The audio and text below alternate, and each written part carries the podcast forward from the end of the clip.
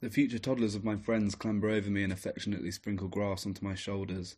Everything is in slow motion, backlit and swarming. I sit here writing this while the sound checks for a festival in Victoria Park sound out. It is like one, two, three, three. I sit here writing this while my childhood best friend is preparing to play at this festival. I'll be able to hear him from my window. The present is merely spectral, insufficient, imminent, already. We apprehend it like ash on our tongues. I'm talking about time. I'm talking about time before the primary surgery in his head. My dad has an epileptic fit in a restaurant in Cornwall. He falls backwards on his chair, seizing. I focus on the fish cake he ordered, on its edges, on its there-ness, like the absurd situation of public sculpture attending a murder. This is not important. After the paramedics release him, we sit up in a hotel room.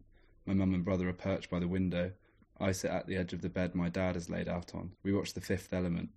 It is the only film on the hotel TV guide. My mum watches the sea with her knuckles against her teeth. The sea is not on the hotel TV guide.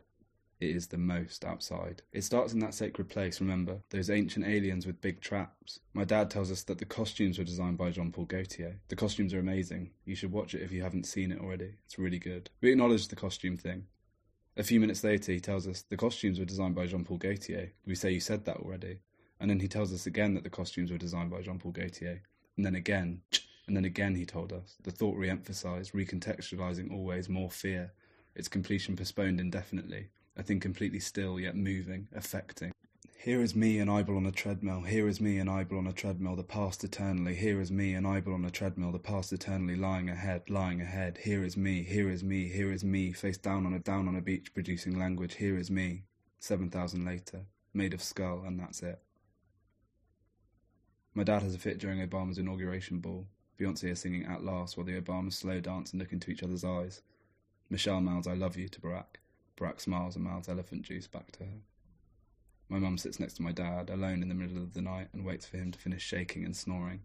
He is like a war train, his body a transport for a bloodthirsty infantry, jittering and splitting chalk cliffs with pounding blows against an apocalyptic country drum. Poetry erodes the banks of a supposedly inviolable meaning, something draconian like love, in the way it has become or always was a legitimacy of feelings. At last, it stops. I'm reading Crash at the same time as watching Grey's Anatomy, as if I needed a visual reference. I have a panic attack on the tube thinking about spines. Welcome to this writing. It wants to be an assassin or a ballerina. It remembers you. A mosquito alights on this and then changes subject. Self portrait as ghost, medium, pending, mayonnaise. The poem has gone livid. I drink 15 beers, three hard boiled eggs. I smoke a cigarette. Now I'm revived, I think, who shall I be? I'm kissing a boy, I'm thinking about death. Without telling me, he bites down on my tongue as hard as he can. I punch him in the jaw and he falls off my bed. He looks at me holding his cheek and spits out my severed tongue like a cat dropping a disemboweled mouse. I'm thinking about Bill Viola's dick. The end of the world arrives as music, as autonomous fragments, polyphonic bubbles, then flavoured smoke. Non phallic order of things. Deranged, disaffected, dazzling, my fingers are malachite keys for rhetorical locks. I eat a salad of dollar bills, willing, wilting metonymy of my presentiment. My dad is recovering from brain surgery. There are tubes in his head draining cupfuls of pink liquid into a plastic bag down by his side. We are visiting him in the hospital, my afloat in. Great Aunt Bernadette has come a while to help us through his recovery, the solution.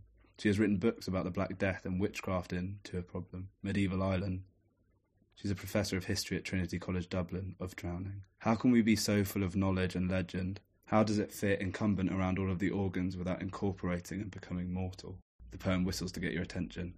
It asks you if you have any updog. You say, I don't know what updog is, but look at this rat swimming and tell me the poem is not a body trying. The future toddlers of my friends clamber over me and gently pull on my moustache.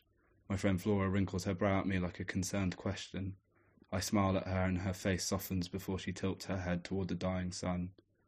I go to therapy to get over my fear of flying. My therapist thinks my anxiety has something to do with what happened with my dad, that I flee to my childhood mind, back to the trauma of being alone in that moment of terror. I play up to it. I'm quite a manipulative person. Three weeks later, I die in a plane crash. The brace position kills you faster because then nobody can sue the insurance company.